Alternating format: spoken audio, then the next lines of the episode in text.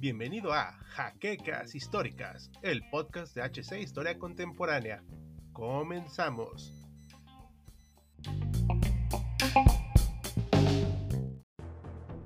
Primavera de 1940. Tras apenas unas pocas semanas de combate, los alemanes tienen contra las cuerdas al ejército francés y la fuerza expedicionaria británica. Un suceso inimaginable comparado con lo sucedido durante la Primera Guerra Mundial, en donde luego de cuatro años, Alemania no había podido penetrar las líneas defensivas de sus adversarios. Pero habiendo aprendido de sus errores y empleando una táctica novedosa para el momento, la caída de Francia es inminente. Con pequeñas bolsas de resistencia que se disponen a evacuar el país, una de ellas, y de la que hablaremos hoy, fue Dunkerque. Bienvenidos historiadores una vez más a una entrega de Sábado Bélico, la cual está auspiciada por el curso online de la Primera Guerra Mundial, el cual será impartido por el Dr. Mariano García Martínez. Y el mismo tendrá inicio el primero de junio, y si quieres conocer más detalles, puedes enviar un correo pidiendo informes del mismo al contacto que aparece en pantalla. Esperamos contar con su participación. Durante la Segunda Guerra Mundial, Francia e Inglaterra establecieron una alianza para combatir a Alemania, su acérrimo enemigo. Se esperaba que hubiera una cierta repetición del conflicto de 1914 a 1918, donde contuvieron con éxito a los germanos en territorio belga y francés. Sin embargo, pronto vieron todas sus esperanzas destrozadas ante un ejército motivado y sin lugar a dudas, ante su propia desidia e incapacidad de adaptación. El Tercer Reich invadió Polonia el 1 de septiembre de 1939, hecho que detonó la Segunda Guerra Mundial, y que en el corto plazo de un mes fue escenario de una breve pero intensa campaña sobre todo su territorio. ¿Qué participaciones podemos sacar de Francia durante este transcurso de tiempo? Una de las primeras intervenciones fue la llamada Guerra de Broma, acontecida entre el 3 de septiembre de 1939 hasta principios de 1940.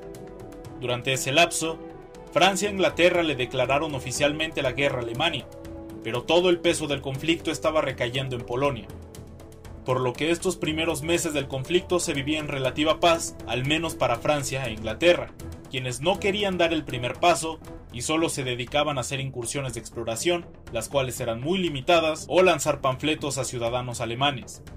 Todo esto siguió inclusive con la llamada Guerra de Invierno, donde la Unión Soviética atacó Finlandia, acto que provocó su expulsión de la Sociedad de las Naciones. Cabe resaltar que el tiempo en el que duró este periodo, los alemanes aprovecharon para producir todo el armamento y municiones que perdieron en Polonia. Pues si bien este país había sido derrotado tras apenas un mes de combate, los mismos lograron infligir muchas bajas al cuerpo mecanizado alemán, y sobre todo los últimos habían gastado grandes cantidades de municiones de artillería para lograr la conquista de la desdichada nación polaca. Nos trasladamos a la Operación Weserübung y a la campaña de Noruega y Dinamarca que tuvo lugar en abril de 1940, donde se dio el primer enfrentamiento terrestre entre las tropas francesas e inglesas contra los alemanes por el control de Dinamarca y Noruega, todo esto terminó rápidamente con la victoria de los alemanes y dio pie a la posterior invasión de los dos países escandinavos, con Noruega siendo un estado sumiso con un gobernante a modo. Suecia, por otro lado, logró mantener su neutralidad a lo largo de todo el conflicto. Con la línea de suministros de metales para la industria pesada asegurada, todo estaba listo para la invasión de Francia. El uso de la Blitzkrieg, guerra relámpago, estaba dando los resultados esperados, y los aliados franco-anglosajones no estaban listos para el nuevo tipo de guerra, debido a su idea de que sería un enfrentamiento similar a la Primera Guerra Mundial. Tras la invasión a Bélgica, la idea de que podrían repetir el escenario de 1914 se acentuó en la mente de los aliados, pues esperaban un ataque proveniente de esta nación, pero los alemanes lograron sorprenderlos atajando por el hasta entonces impenetrable bosque de las Ardenas el cual si bien fue relativamente tardado por los constantes embotellamientos que los alemanes tenían, lograron sorprender a las fuerzas franco-anglosajonas, quienes esperaban el principal ataque por el frente. Aunque habían reconocido el avance alemán por el denso bosque, no esperaban que fuera su ataque principal. Aquí es cuando podemos hablar de la inutilidad de la línea Maginot, aunque tal vez somos un poco injustos. Sirvió en su objetivo de desviar a las fuerzas germanas hasta otro punto, aunque resalta el hecho de que los recursos gastados en su construcción bien pudieron haber sido usados en armar y formar mejor al ejército. Con la conquista de Sedan el 13 de mayo de 1940, la vía estaba libre para avanzar hacia la costa francesa. El día 20 de aquel mes, los alemanes habían alcanzado finalmente el Canal de la Mancha, rodeando por completo la punta de lanza de las tropas enemigas. La batalla de Dunkerque tuvo lugar entre el 26 de mayo de 1940 hasta el 4 de junio de ese mismo año, entre las tropas aliadas y alemanas. Mientras que en el este los alemanes estaban llegando a los Países Bajos con el empleo del Plan Amarillo y su cruce por el bosque de las Ardenas, franceses y británicos trataron de resistir a los alemanes y evitar su expansión territorial. Sin embargo, una gran parte de aliados quedó atrapada en las playas de Dunkerque, Francia, debido al rápido avance de la Wehrmacht. En total, 400.000 soldados estaban esperando la evacuación hacia la isla de la Gran Bretaña. Winston Churchill, recién estrenado como primer ministro del Reino Unido, conocía bien la zona porque había estado ahí en los tiempos de la Primera Guerra Mundial y sabía el valor estratégico del puerto. El fin primero de Dunkerque era servir de base para poder reabastecerse y posteriormente lanzar una ofensiva al ejército alemán e impedir, o al menos retrasar, su avance hacia la capital francesa, además de ser un punto de unión con Inglaterra vía marítima. Pero la zona quedó rápidamente comprometida junto con sus defensores. Churchill envió más tropas británicas para cubrir y proteger Francia, además de comenzar la evacuación de las tropas atrapadas en Dunkerque. Uno de los tantos problemas que los aliados enfrentaron en esta playa fue el estado del puerto, el cual estaba destrozado y complicó las operaciones de evacuación. Es en este contexto cuando surge la llamada Operación Dynamo. Todo empezó con la controvertida indicación de Hitler, quien, en un acto sorprendente, mandó a parar a todas las divisiones Panzer que se habían apresurado a cortar la comunicación entre los soldados en la bolsa de Dunkerque, dejando de atacar a las tropas aliadas.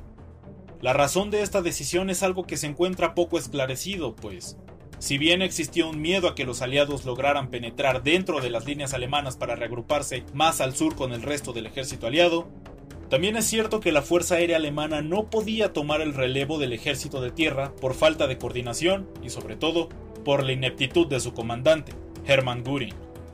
En total, pasaron tres días de reorganización hasta que se pudo continuar el avance, esta vez contando con el apoyo de la infantería, algo sumamente importante, pues hay que recordar que el mayor enemigo de cualquier blindado es la infantería, pero que esas 72 horas que los alemanes les brindaron a los británicos fueron vitales para la evacuación de las tropas embolsadas en Dunkerque.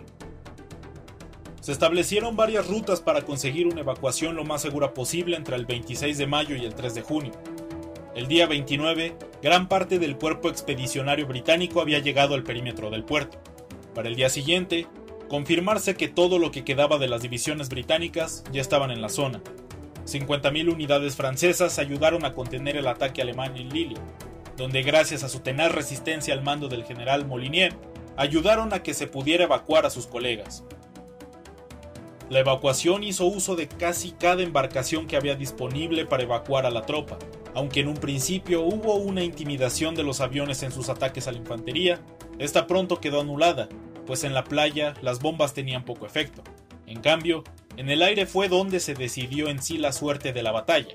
Aunque los pilotos ingleses estaban en desventaja numérica frente a los alemanes, la ineptitud logística de Göring y la tenacidad británica se impusieron y ayudaron a mantener a raya a las naves teutonas pero no se puede dejar de lado la resistencia gala en estas condiciones. 35.000 soldados franceses fueron capturados por los alemanes, habiendo resistido valerosamente los embates del enemigo. Aunque nunca hubo una preferencia real por evacuar a las tropas británicas, evidentemente era mucho mayores en número a sus aliados, por lo que se intentó hacer lo mejor posible para ser equitativos. Aunque hubo una percepción de parte del Estado Mayor francés que estaban siendo abandonados, esta idea fue respaldada sobre todo por la facción derrotista francesa, encabezada por el octogenario mariscal Philippe Pétain. En un inicio, se tenía contemplado que se rescataría un aproximado de 50.000 soldados franceses, ingleses y belgas. Al final, fueron más de 300.000 soldados evacuados, y para lograrlo, más de 700 buques fueron mandados para la operación, pero aún así, muchas embarcaciones menores e incluso civiles fueron requisadas para lograr este efecto, rescatando y trasladando a los británicos a su isla natal. La operación Dínamo había sido un total éxito, pero aún así sufrió bastantes desorganizaciones y contratiempos, como que varios barcos zarparon medio vacíos y algunos otros a rebosar, aunado también a que poco más de 40.000 fueron hechos prisioneros. Como detalle curioso, a los barcos civiles que participaron en la evacuación se les otorgó una bandera especial de este evento, la Dunkirk Jack Flag. Mientras tanto, Alemania avanzó hacia la capital francesa, siendo bastante vulnerable y propensa a los ataques sin la ayuda de los británicos ni de las divisiones mecanizadas que habían abandonado sus equipos para ser evacuados en Dunkerque. El 5 de junio de 1940, Alemania empieza su Fall Rot, el Plan Rojo. Por otro lado, Francia se hallaba ocupado con otro enemigo, Italia, quien se había declarado en guerra contra los aliados el 10 de junio intentando atacar por los Alpes. Aunque a decir verdad, las acciones italianas en este frente solo mostraron su limitada capacidad y su deficiente mando. Los alemanes atacaban ya por los ríos Somme y Aisne el 5 y 9 de junio, a cargo de nueve divisiones de infantería del primer ejército alemán. París, al verse rodeado, se declara el 10 de junio como ciudad abierta, con el fin de evitar más estragos o bombardeos, y el gobierno francés se traslada a la ciudad de Burdeos. El 25 de junio de 1940, Francia pide un armisticio, siendo oficialmente vencida. La batalla de Dunkerque tuvo todo el potencial para desmoralizar a las tropas aliadas en caso de que las atrapadas en esta bolsa hubieran sido destruidas, pero cuyo resultado llenó de ímpetu a los británicos quienes, si bien parecían estar solos, aún eran capaces de defenderse gracias a su poderosa flota y su bien establecida fuerza aérea, el mayor rival de la Luftwaffe durante gran parte inicial del conflicto. Y tal y como dijo el entonces ministro Churchill, continuaron luchando en Francia, en los mares, en las playas, en los campos, en las calles y sobre todo, nunca se rendirían. Aunque las guerras no se ganan con evacuaciones, la salida de la mayor parte de su ejército sirvió para que el Reino Unido pudiera mantenerse en pie y luchar otro día. Si bien la participación de Francia en el conflicto terminó por volverse un meme en tiempos más contemporáneos, la realidad es que durante los pocos meses que lucharon, lo hicieron valerosamente, y si están interesados en saber más de su participación, en la descripción de este video encontrarán un enlace a nuestro blog con un artículo haciendo referencia a este tema. Esperamos que este video haya sido de tu agrado. Yo soy de Auslanda y te invito a que si te gustó lo que viste y escuchaste, le des like a este material, te suscribas al canal y compartas el mismo para que más gente conozca nuestro trabajo. Y como siempre, nos veremos en la próxima batalla.